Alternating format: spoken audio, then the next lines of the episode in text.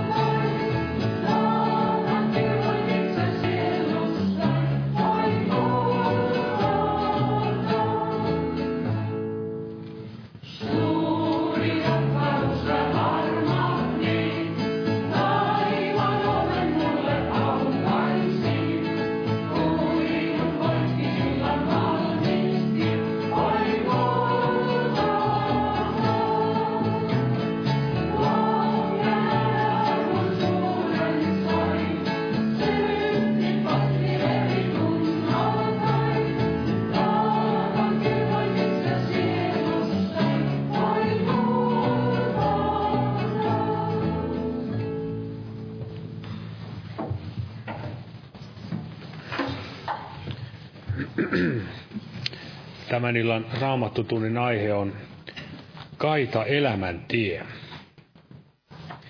Eli kun Jeesus kuvaa tätä kaitaa elämän tietä, niin täällä Matteuksen seitsemäs luku, evankeliumi Matteuksen mukaan seitsemäs luku, ja siinä jakeessa kolmetoista hän sanoo näin.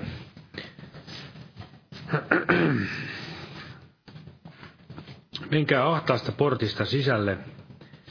Sillä se portti on avara ja tie lavea, joka vie kadotukseen, ja monta on, jotka siitä sisälle menevät. Mutta se portti on ahdas ja tie kaita, joka vie elämään, ja harvat ovat ne, jotka sen löytävät. Ja kun me ajattelemme tätä, miten nykyaikana, kun asioita markkinoidaan ja edistetään ja viedään eteenpäin, niin aina yritetään maalata kaikista semmoinen ruusuinen hyvä kuva. Kauppiaatkin aina kertovat sitä, mitä me haluamme kuulla. Eli kaikkea hyvää, ihanaa siitä asiasta, mitä he yrittävät meille myydä. Mutta tässä me näemme, miten Jumala on ihmeellinen, että hän ei kaunistele näitä asioita, vaan nimenomaan sanoo, että tämä se ihana ruusuinen tie, leveä, lavea tie, se vie lopulta sinne kadotukseen. Eli helppoa tietä Jumala ei luvannut, kun hän on meitä pyytää tai kehottaa astumaan tälle kaidalle tielle. Siinä löytyy monia esimerkkejä Raamatusta, että monen ahdistuksen kautta meidän pitää menemään sisälle taivasten valtakuntaan, ja myöskin siellä sanottiin, että koska siis Kristuskin on kärsinyt lihassa, niin ottakaa te sama aseeksenne sama mieli. kuinka päinvastaista, kun ajattelemme tätä meidän aikamme henkeä ja ajatusmaailmaa, missä kaikki pitää itselle saada nautintoja. Ihminen vain ikään kuin haluaa itsellensä yhä enemmän ja enemmän. Mutta näin meitä kehotetaan todella kulkemaan tämä tie, ei ainoastaan silloin, että me valitsemme sen kerran, vaan myöskin joka päivä pyrkisimme kulkemaan tätä kaitaa tietä. Jeesus tässä vielä, kun hän jatkaa eteenpäin, niin hän sanoi jakeessa kaksikymmentäyksi, että ei jokainen, joka sanoo minulle Herra, Herra, pääse taivasten valtakuntaan, vaan se, joka tekee minut taivaallisen isäni tahdon. Eli tämä kaita elämän tie, niin se on todella kaita siinä mielessä, että siinä todella meidän, meidän tulee tehdä isän tahto.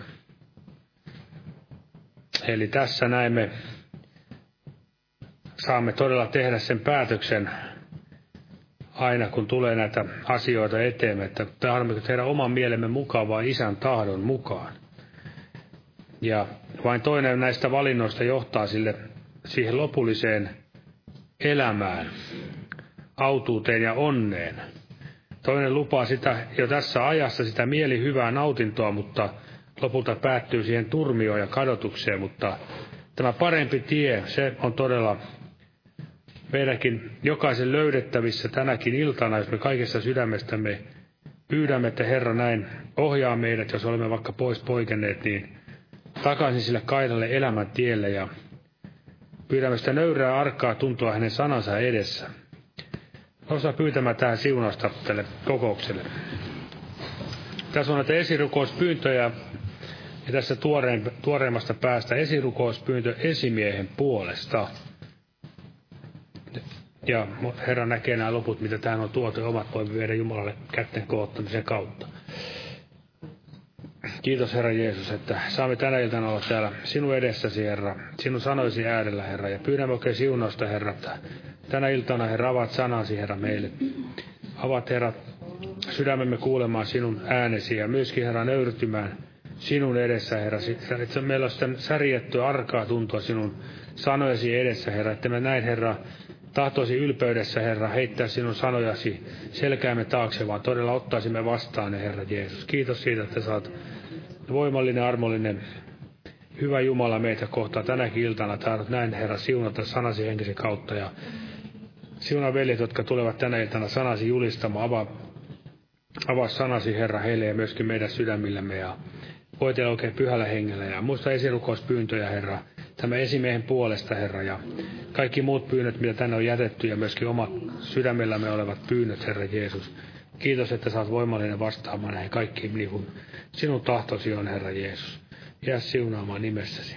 Aamen. Olkaa hyvä ja istukaa.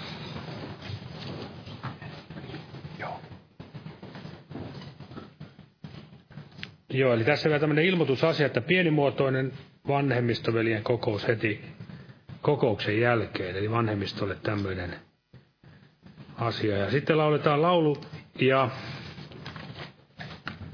kannetaan myöskin vapaaehtoinen uhri Jumalan työn hyväksi. Lauletaan tähän tämän illan aiheeseen liittyen sopiva laulu kolmesataakahdeksankymmentä. Ristin tietä näin kuljen nyt kotiin päin. kolmesataakahdeksankymmentä, Jumala siunatko jokaisen uhrin antaja.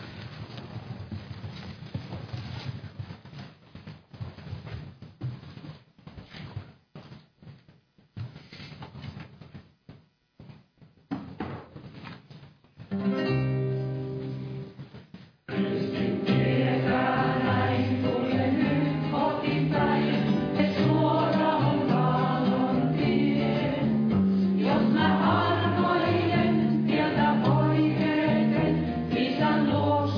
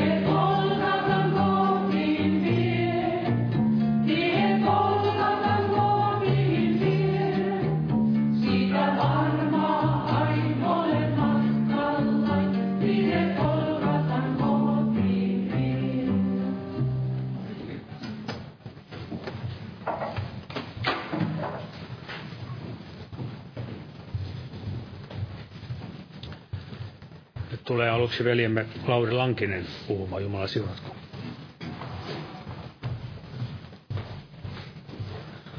Rauhaa kaikille.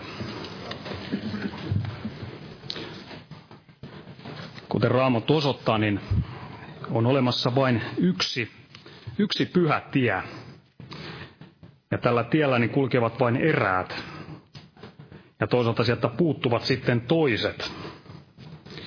Eli täällä Jesajan kirja, kirja luku kolmekymmentäviisi, jakeessa kahdeksan. Ja siellä on oleva valtatie, ja sen nimi on pyhä tie. Sitä ei kulje saastainen, se on heitä itseänsä varten. Joka sitä tietä kulkee, ei eksy, eivät hullutkaan. Kaitatie, elämän tie, se on pyhä tie.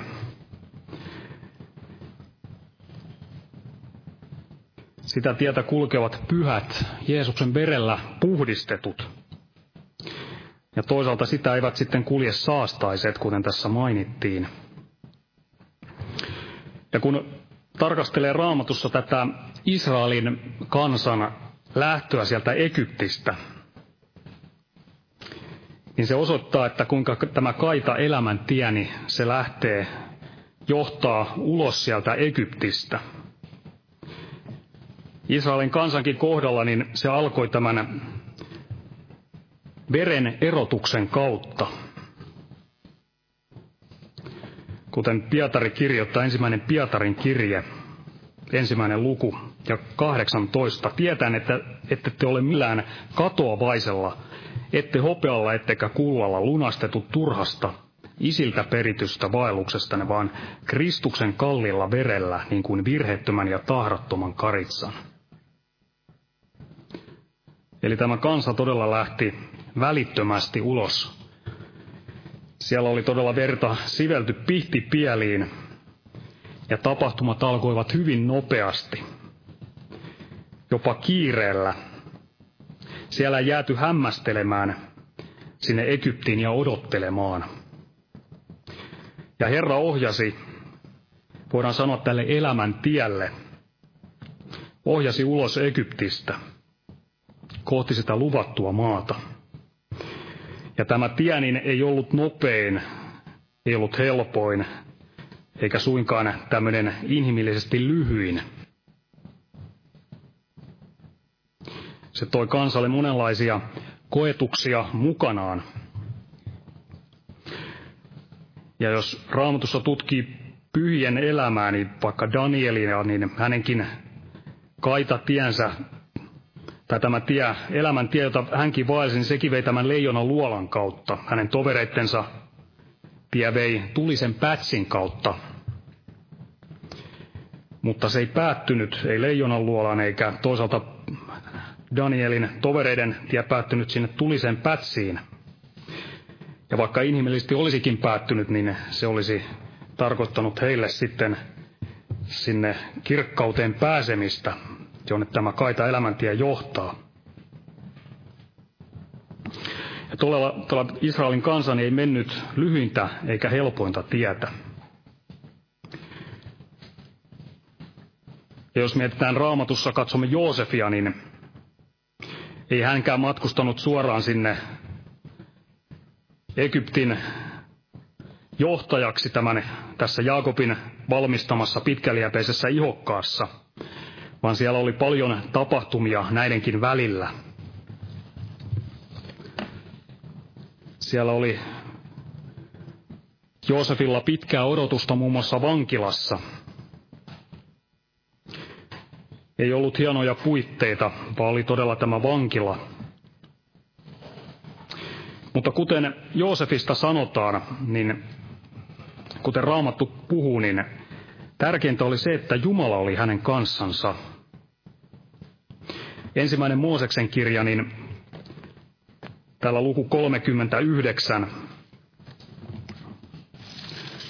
Täällähän kerrotaan.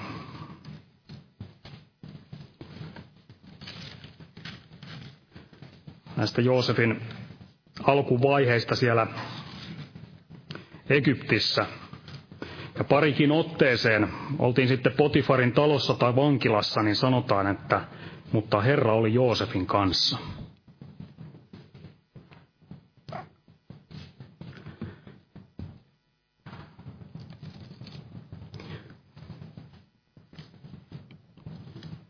kolmekymmentäyhdeksän siellä jakeessa kaksikymmentäyhdeksän, mutta Herra oli Joosefin kanssa ja soi hänen saavuttaa suosiota ja päästä vankilan päällikön armoihin. Siellä apostolien teossa myös mainitaan Joosefista luku seitsemän ja yhdeksän, että ja kantaisat kadehtivat Joosefia ja myivät hänet Egyptiin, mutta Jumala oli hänen kanssansa. Eli Raamatun pyhien elämät, vaellukset tällä Herran seuraamisen tiellä, tiellä niin veivät heidät monen tämmöiseen kärsimykseen. Joosefinkin kohdalla näytti ikään kuin ihmisetkin olisivat hänet hyljänneet, kun hän muisti, että sana hänestä vietäisiin eteenpäin. Että hänet on sinne vääryydellä viety. Ja vaikka siellä ylimäinen juomanlaskija hänet unohti, niin Jumala ei kuitenkaan unohtanut. Kaikki oli siellä Jumalan kädessä nämä ajatkin. Ja nämä, joka Jeesusta seuraa, hänessä vaeltaa, niin on olosuhteet mitkä tahansa, niin saa kulkea kaitaa elämän tietä. Jeesus on ylösnousemus ja elämä, ja hän on tämä tie. Hän on totuus ja elämä. Eli tärkein oli se, että niin kuin Joosefinkin kohdalla, että Jumala oli hänen kanssansa. Eli vaikka on kaita elämäntie, niin se on se paras tie. Se on se tie, jossa Jumala on omiensa kanssa. Ja tämä saa vihollisen nousemaan vastustamaan. Ei hän samalla lailla vastusta niitä, ketkä sillä leveällä kaidalla tiellä kulkee, vaan hän tahtoo, toki heitäkin, mutta hän tahtoo nimenomaan vastustaa näitä, ketkä etenevät tässä tällä elämän tiellä. Vastustaa sitä, joka rientää kohti päämäärää, voittopalkintoa.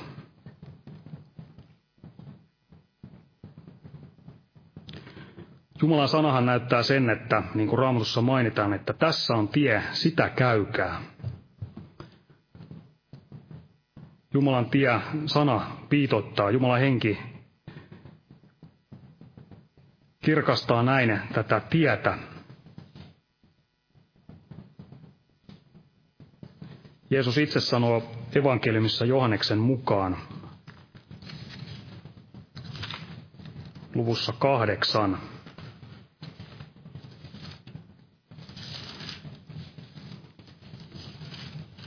Ja kaksitoista. Minä olen maailman valkeus, joka minua seuraa, se ei pimeydessä vaella, vaan hänellä on oleva elämän valkeus. Tätä samaa sai tämä Israelin kansa kokea siellä erämaassa. Siellä kerrotaan, että pilven patsas ei poistunut päivällä eikä tulen patsas yöllä kansan edestä. Eli Herra ohjasi kansaa, joka oli, jonka hän oli ohjannut Egyptistä ulos, ulos tästä maailmasta. Ja samalla lailla niin tämä suurin valkeus, Jeesus, joka häntä seuraa, se ei pimeydessä vaella, vaan hänellä on oleva elämän valkeus.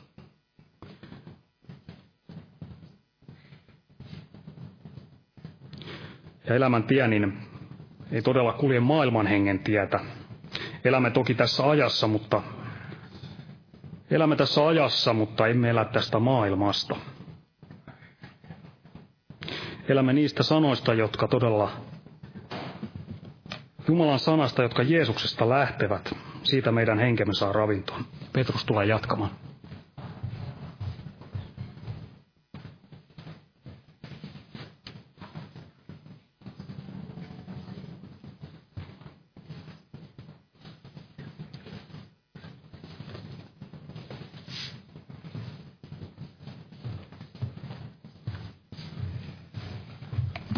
Rauha kaikille.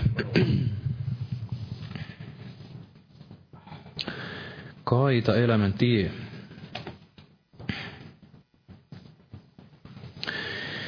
Ja itselleni oli sydämellä varmaan lähinnä se, että tämä on juuri tämä elämän tie. Se kaita.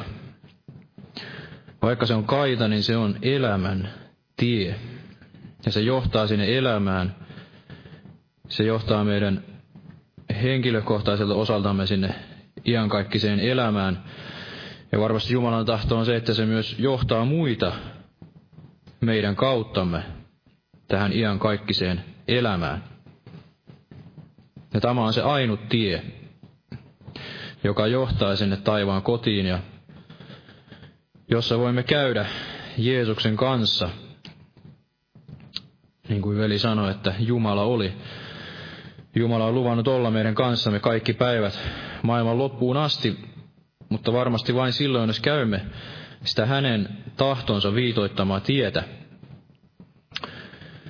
Ja se, mitä Raamatun sana tästä opettaa todella, niin se ei varmasti ole tänä päivänä, voidaan sanoa, muodikasta kristillisissä piireissä, vaan tarvitaan juurikin ehkä enemmän, enemmän ei tätä kaitaa, vaan sitä laveaa, laveaa elämäntietä. Mutta siellä ei löydy tätä todellista siunausta ja siellä ei löydy tätä todellista elämää. Sellaista elämää, mitä juurikin tämä Joosef, nämä Israelin kantaisät, kaikki Jumalan pyhät, Mooses ja Uudessa liitossa sitten Paavali ja nämä apostolit ja kaikki Uuden liiton pyhät ja historiassa sitten Historiassa ne, jotka ovat vaeltaneet tätä elämän tietä, niin ovat saaneet kokea, kokea niiden lupauksien täyttymistä ja tätä Jumalan läsnäoloa ja sitä, että kuinka Jumala heitä johdattaa ja heitä sitten siunaa. Todellisesti, vaikka se ei aina olisi tällaista ulkoista, ulkoista vaan enemmänkin tällaista sisäistä, sisäistä hengellistä siunausta.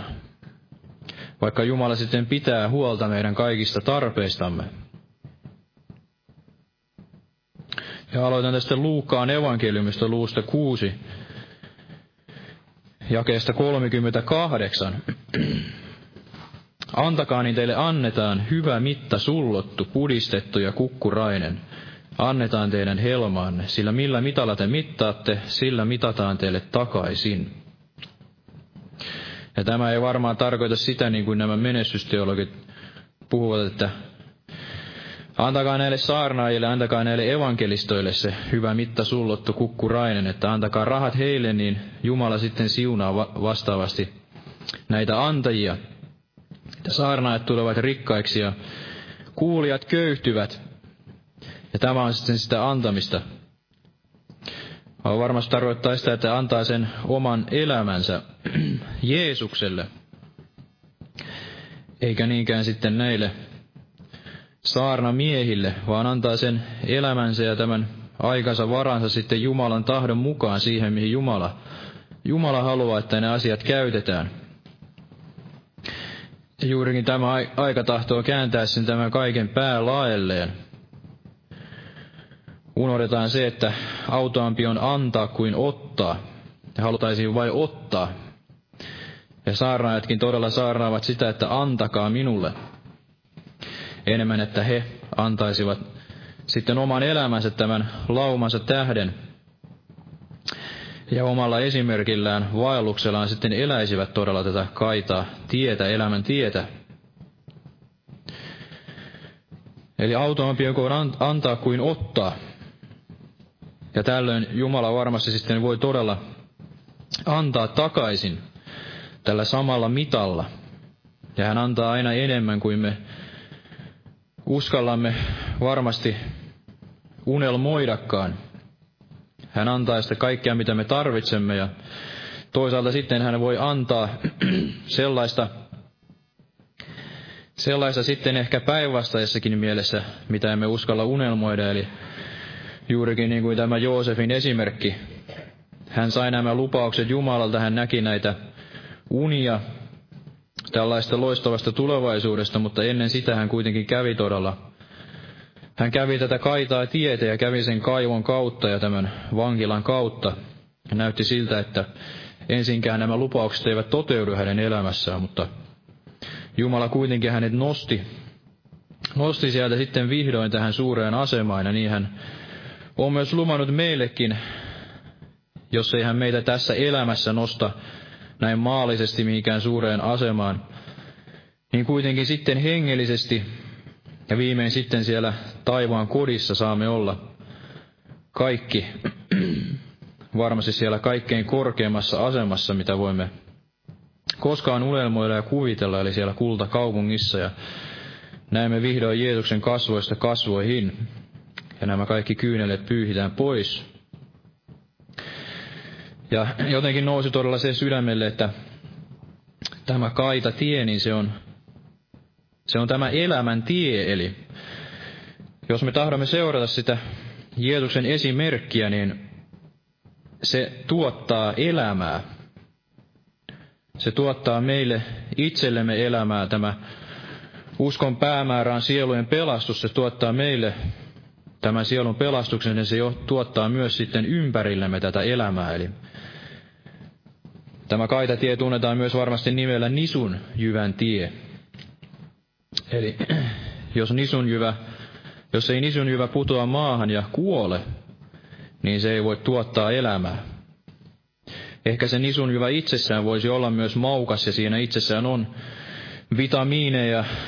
Se voisi nauttia näin ikään kuin pienenä suupalana, nauttia sen elämän, mutta jos tämä nisunjyvä kuolee, putoaa maahan, niin se tuottaa moninkertaisen hedelmän.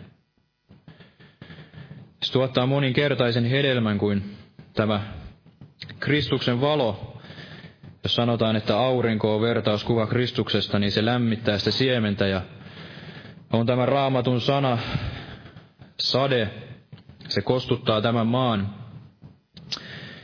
Ja se kastelee tämän nisun jyvän ja se tuottaa hedelmää. Eli samalla lailla, jos meidänkin elämämme se kuolee, kuolee Kristuksen kanssa. Ja se ei varmasti aina ole tällaisia, varmasti ole aina sitä, että jokainen lähtee lähetystyöhön tai jokaisella olisi sitten tällainen evankelistan tai opettajan tai apostolin.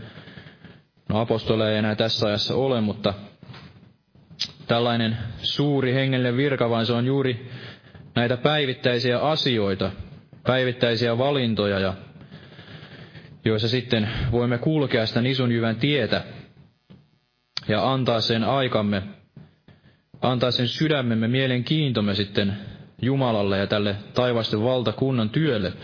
Ja tässä toisaalta tulee varoa, että ei tee tästä tiestä liian kaitaa. Eli moni voi uuvuttaa itsensä ajattelemalla, että tämä elämä on todella vain sitä, että luemme Raamattua, paastoamme, rukoilemme ja meillä ei ikään kuin ole mitään iloa, iloa eikä minkäänlaista lepoa tässä elämässä. Luetaan esimerkkejä näistä, näistä suurista saarnaista, jotka ovat tehneet kahdeksantoista tuntista työpäivää ja ehkä lukeneet Raamattua kuusitoista tuntia päivässä ja niin edelleen, mutta tällaiselle normaalille työssä käyvälle perheen isällä niin tuntuu, että se on ehkä aika mahdoton yhtälö. Eli Jumalalla on meille jokaiselle se henkilökohtainen tie ja se, ne henkilökohtaiset asiat, joihin hän sitten kutsuu, niin kuin joku saarnaaja puki sanoiksi niin, että kun itse haluaa mennä nikkaroimaan sinne omaan työpajan, haluaisi tehdä sitä ja tätä, niin Jumala sitten hellästi kutsuu, Jeesus kutsuu, että älä, älä tänään mene sinne, että tänään haluaisin, että tulet rukoilemaan. Sitten oma mieli ja sydän kuitenkin vie, että nyt olisi kuitenkin mukava tehdä sitä. Minulla on yksi projekti siellä meneillään, että nyt, nyt pitäisi tehdä sitä. Niin Jumala edelleen kutsuu, että älä nyt. Hän hellästi kutsuu, että tule rukoilemaan, minulla on sinulle puhuttavaa. Ja Jumala toimii tällä tavalla, ei hän meitä pakoita, eikä hän meiltä ikään kuin väkivalloin vaadi tällaista valtavaa suoritusta ja tällaista, että me joka päivä paastoimme, rukoilemme ja yö myöhään valvomme hänen edessään, vaan hän saattaa hellästi kutsua sinne eteensä, eteensä ja valvomaan, valvomaan sitten sillä hetkellä, kun on se oikea aika. Joskus se toki voi olla sitä, niin kuin oli sitten opetuslaistenkin elämässä, että Jeesus olisi tahtonut, että he olisivat rukoilleet hänen kanssaan siellä Getsemanessa hänen koetuksen hetkenä siellä yöllä.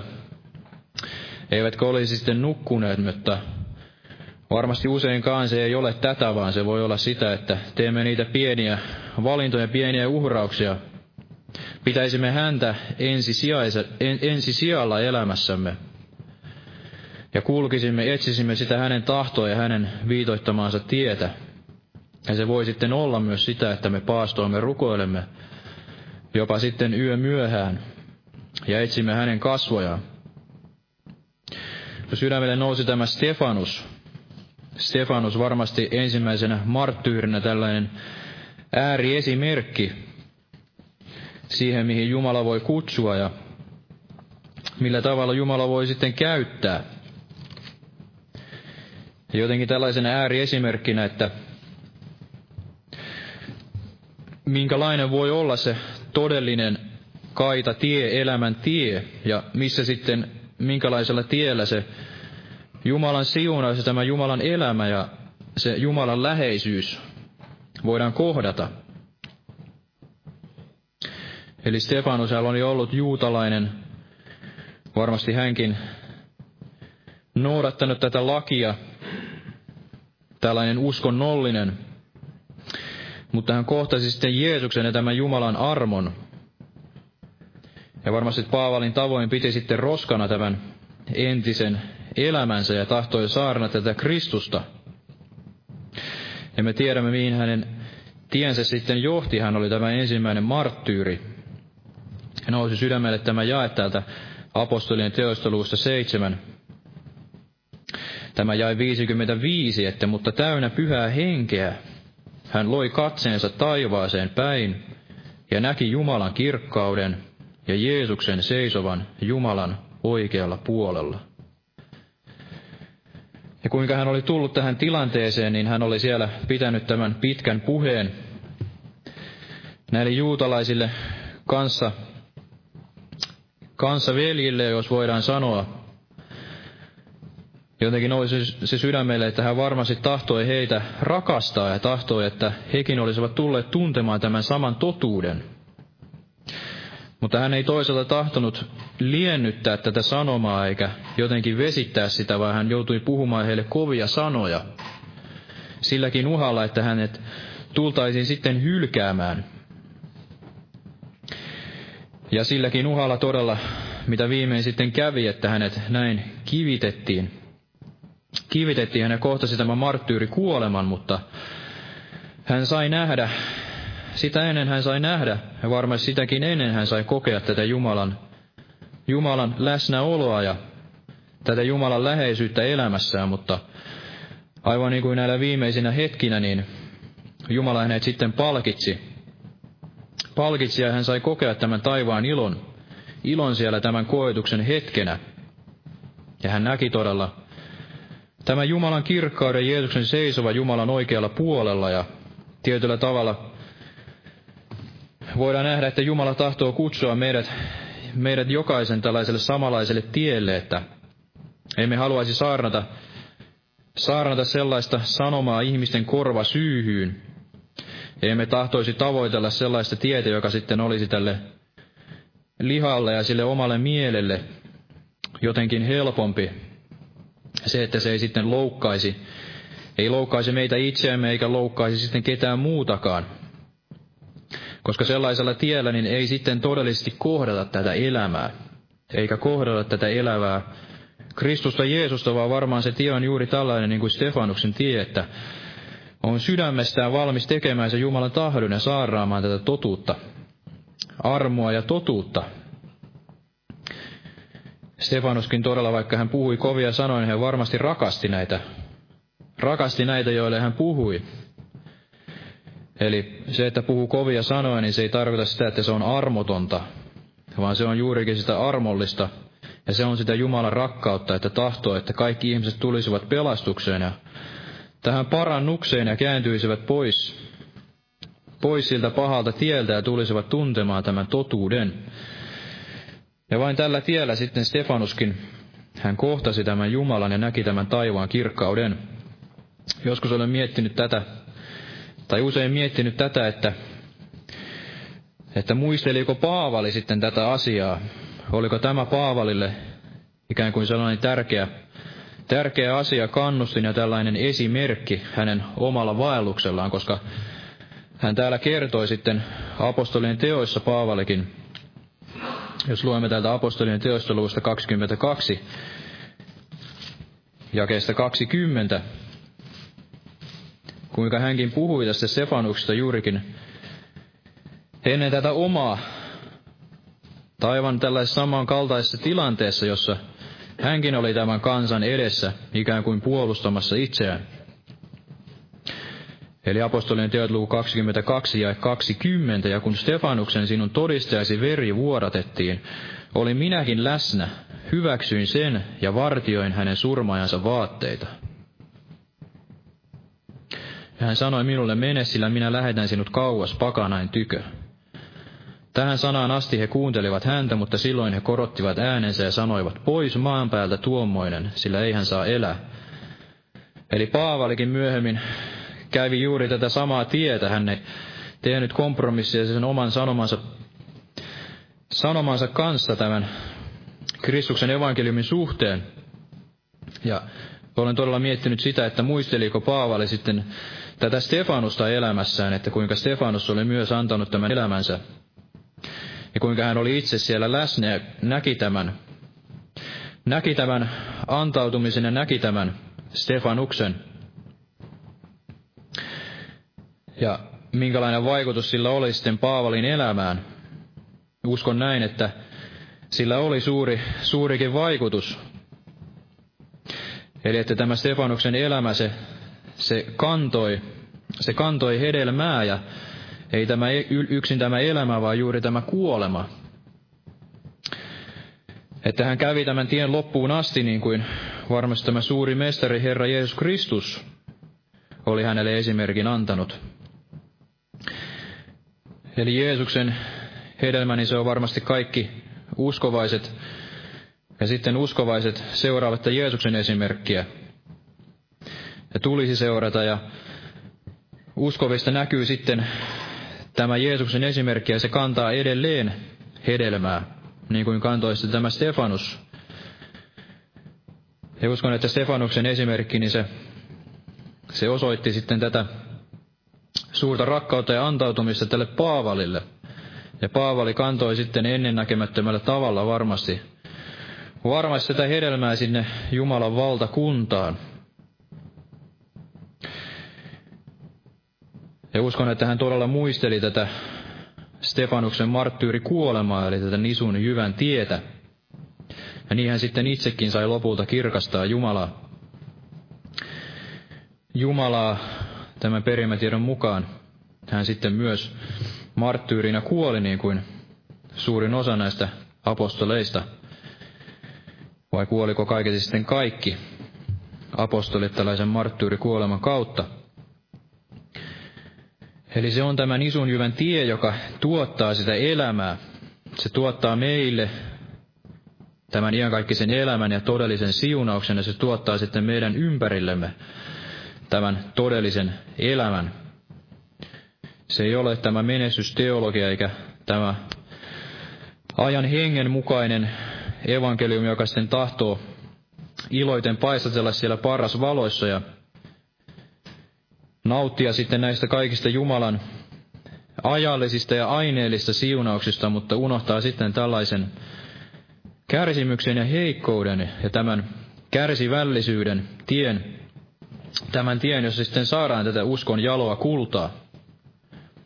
Ja Paavali sitten tässä muutamaa lukua aiemmin apostolien teoissa hän itse puhui. Jos luemme tässä luvusta kaksikymmentä jakeesta kahdeksantoista.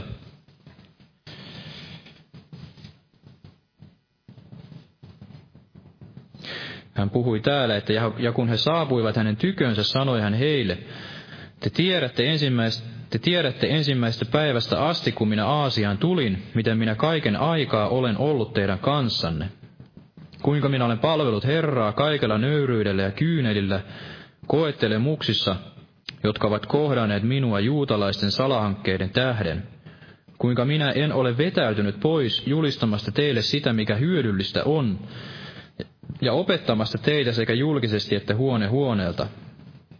Vaan olen todistanut sekä juutalaisille että kreikkalaisille parannusta kääntymyksessä Jumalan puoleen ja uskoa meidän Herraamme Jeesuksen Kristukseen. Ja katso, ja nyt katso, minä matkustan sidottuna hengessä Jerusalemiin, enkä tiedä, mikä minua siellä kohtaa. Sen vain tiedän, että pyhä henki jokaisessa kaupungissa todistaa minulle ja sanoo, että kahleet ja ahdistukset minua odottavat. En minä kuitenkaan pidä henkeäni itselleni minkään arvoisena, kunhan vain täytän juoksuni ja sen viran, jonka minä Herralta Jeesukselta olen saanut, Jumalan armon evankeliumin todistamisen. Eli Paavali, hän ei ollut vetäytynyt pois julistamasta tätä evankeliumia. Hän oli todistanut sekä juutalaisille että kreikkalaisille parannusta kääntymyksestä Jumalan puoleen ja uskoa meidän Herramme Jeesuksen Kristukseen. Ja kuinka hän todisti, että sen vain tiedän, että Pyhä Henki todistaa, että nämä kahleet, kahleet ja ahdistukset häntä odottavat. Mutta kuitenkin hän oli valmis sitten suorittamaan tämän työnsä loppuun. Ja loppuun hän sanoi, että kunhan, kunhan vain täytän juoksuni ja sen viran, jonka minä Herralta Jeesukselta olen saanut, Jumalan armon evankeliumin todistamisen. Eli hän kuitenkin saattoi todeta elämässään, että tämä oli edelleen se armon evankeliumi. Ja kun hän vain suorittaisi tämän tehtävän, eli kaikesta kärsimyksestään huolimatta, niin hän kuitenkin saattoi elämässään todeta tämän, että minun armossani on sinulle kyllin, niin kuin Herramme Jeesus Kristus hänelle itse sanoi. Eli tämä hänen evankeliumisessa oli kuitenkin tämä armon evankeliumi, armon evankeliumin todistamisen. Ja hänenkin harras toiveensa oli todella johdattaa nämä, ensimmäiseksi nämä juutalaiset kanssa veljensä sinne tämän armon evankeliumin tuntemiseen. Eli hän ei heille katkeroitunut eikä heille tahtonut pahaa, vaikka he häntä kohtelivat kaltoin. Vähän tahtoi, että hekin tulisivat tuntemaan tämän Jumalan rakkauden Jeesuksessa Kristuksessa ja tämän armon evankeliumin todellisen valon ja todellisen elämän.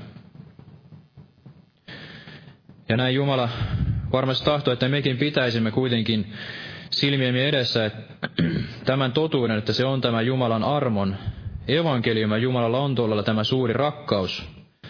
Suuri rakkaus kaikkia ihmisiä kohtaan, ja hän on Jeesuksessa Kristuksessa sovittanut koko tämän maailman itsensä kanssa, eli emme katkeroituisi näille vastustajillemme ja näille parjaajillemme, enkä mä väsyisi, väsyisi julistamassa tämän pimeän maailman keskellä tätä todellista evankeliumia, joka voi tarjota sen valon, valon ja tämän elämän. Ja uskon, että tämä on juuri se, joka jokaiselle voi tarjota sen todellisen rauhan, ilon ja elämän. Se ei ole tällainen vesitetty evankeliumi, se ei ole tämä menestysteologia, se ei ole mikään ihmisten viisaus.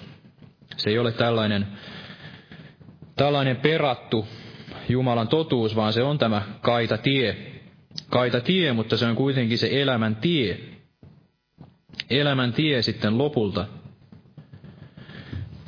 Ja lyhyesti otan vielä tästä Nooasta. Nooasta, joka on myös jotenkin viime aikoina puhutellut paljon tämä Nooan esimerkki, kuinka hän oli tämä vanhurskauden saarnaaja, niin kuin siellä toisessa Pietarin kirjassa sanotaan. Mutta luen täältä ensimmäisestä Mooseksen kirjasta tästä Nooasta, lyhyesti tästä kuudennesta luvusta, jakeesta viisi, jos aloitamme siitä. Mutta kun Herra näki, että ihmisten pahuus oli suuri maan päällä, ja että kaikki heidän sydämensä aivoitukset ja ajatukset olivat kaiken aikaa ainoastaan pahat, niin Herra katui tehneensä ihmiset maan päälle, ja hän tuli murheelliseksi sydämessänsä. Ja Herra sanoi, minä hävitän maan päältä ihmiset, jotka minä loin, sekä ihmiset että karjan, matelijat ja taivaan linnut, sillä minä kadun ne tehneeni. Mutta Nooa sai armon Herran silmien edessä. Tämä on kertomus Nooan suvusta. Nooa oli aikalaistensa keskuudessa hurskas ja nuhteeton mies, ja vaelsi Jumalan yhteydessä. Eli Nooan aika oli tällainen paha aika. Ja niin kuin Jeesus sanoi, että hänen tulemuksensa, toisen tulemuksensa päivinä, niin ajat tulevat olemaan aivan samanlaiset. Se oli niin kuin Nooan päivinä, niin kuin Lootin päivinä. Ja Nooan päivinä tämä ihmisten pahuus oli varmasti saavuttanut äärimmäiset mitat, sellaiset mitat, että Jumala viimein joutui tuomitsemaan tämän maailman tämän veden paisumuksen kautta. Ja voin vain kuvitella sitä, että jos ihmiset elivät kahdeksansataa-yhdeksänsataavuotiaiksi ja he eivät tahtoneet sitten tehdä parannusta omassa elämässään, niin minkälaisiin mittasuhteisiin tämä pahuus sitten yltyi heidän elämässään. Mutta Nooa, hän todella oli tämä vanhurskauden saarnaaja, ja hän uskollisesti suoritti tätä tehtävänsä, ja hän rakensi tätä arkkia sen sata kaksikymmentä vuotta, eli tämän yhden ihmisiän. Hän oli kärsivällinen, varmasti esikuva tällaista, esimerkki tällaista kärsivällisyydestä, ja yhtä lailla se hänen saarnansa, se oli varmasti täyttä hullutusta sen ajan ihmisille. En tiedä, onko tämä oikea tulkinta, mutta itse olen kuullut ainakin, että siihen aikaan ei vielä edes ollut satanut maan päällä, niin kuin sanotaan täällä ensimmäisessä Mooseksen kirjassa, kirjassa vähän aikaisemmin, että Että ei ollut siihen aikaan, kun Herra Jumala teki taivaan ja maan, ei ollut vielä yhtään kedon pensasta maan päällä, luku kaksi ja neljä. Eikä vielä kasvanut mitään ruohoa kerolla, koska Herra Jumala ei vielä ollut antanut sataa maan päälle, eikä ollut ihmistä maata viljelemässä. Vaan sumu nousi maasta ja kasteli koko maan pinnan, jolla ainakin itse kuullut sellaisen selityksen, että todella Nooan päivinä niin ei vielä ollut satanut. Ja tiedämme, että tämä sateen kaarikin näkyy vasta silloin, kun, silloin, kun sataa. Tämä oli se liiton merkki, jonka Jumala sitten antoi näiden tämän vedenpaisumuksen jälkeen Nooalle.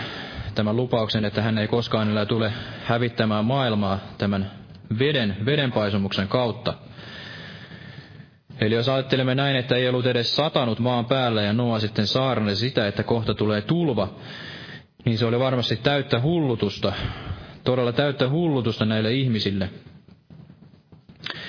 Ja se, että hän rakensi tätä arkkia, arkkia vaikka ei missään näkynyt merkkiäkään tästä tulvasta.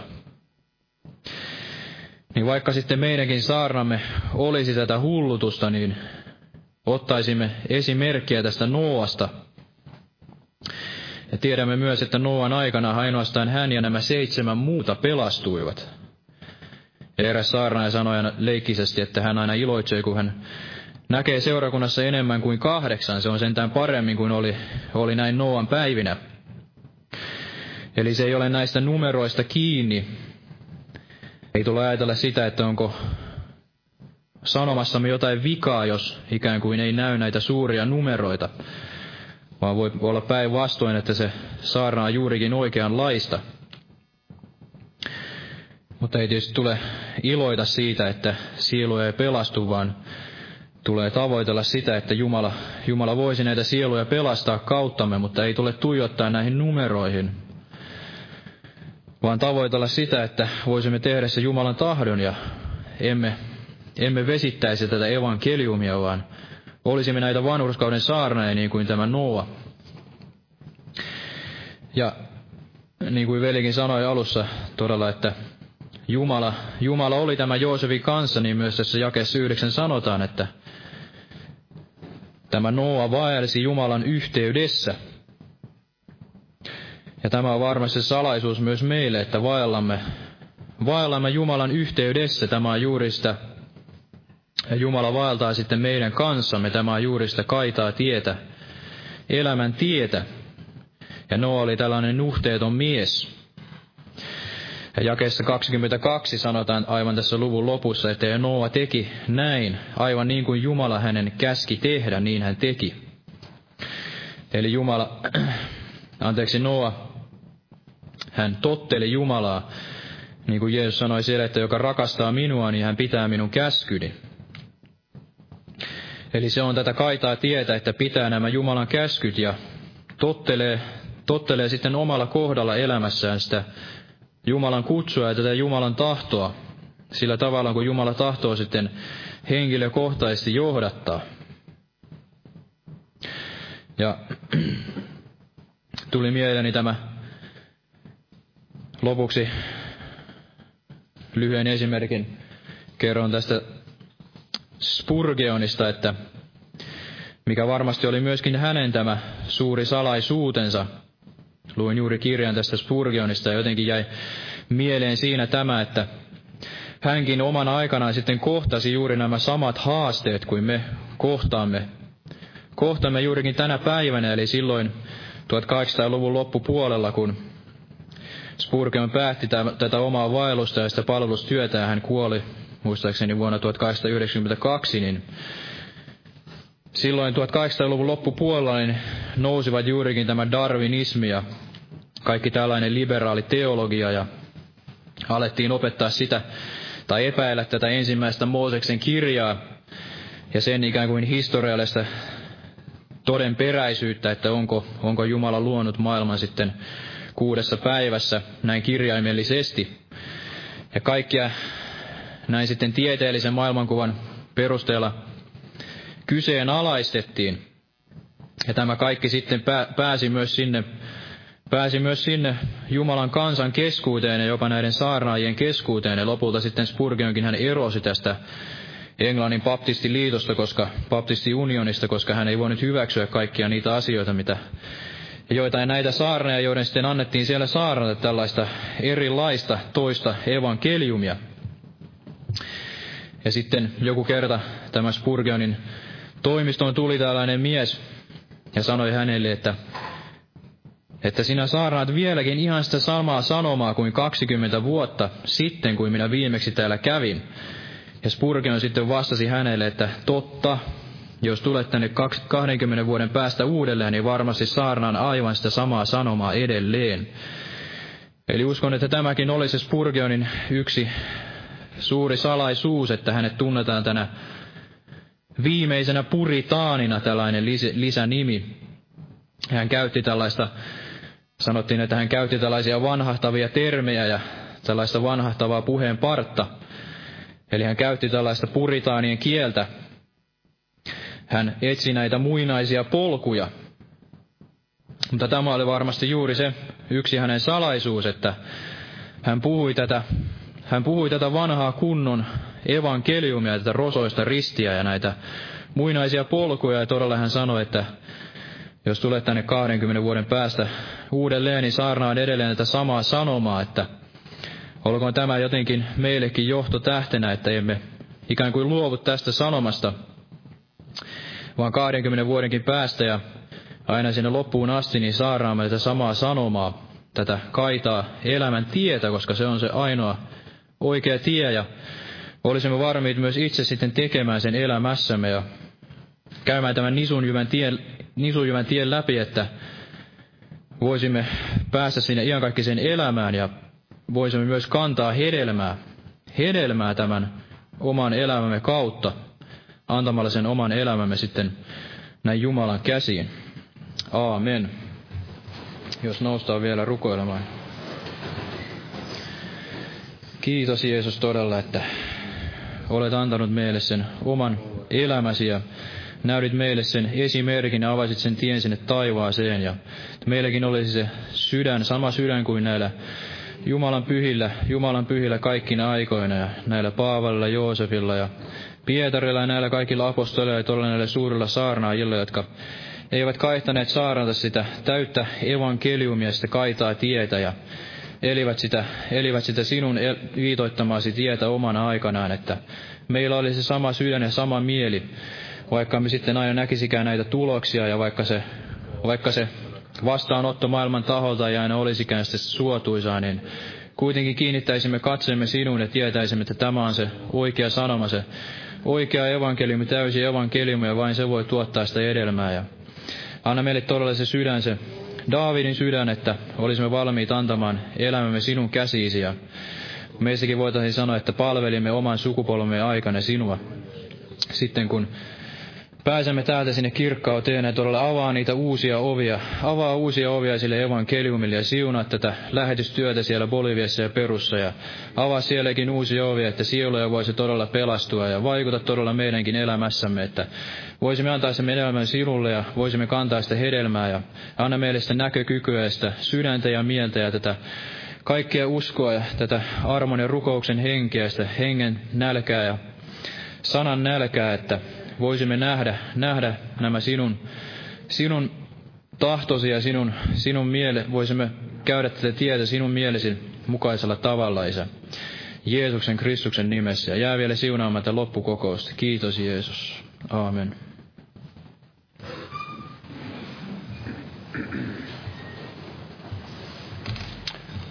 Lauletaan vielä lopuksi yhteinen laulu, laulu numero kolmesataayhdeksänkymmentäseitsemän, kolmesataayhdeksänkymmentäseitsemän, oi Golgatan ihana risti, ja todella tämä vanhemmistovelillä on kokous tässä vielä. Jumalan siunausta jokaiselle.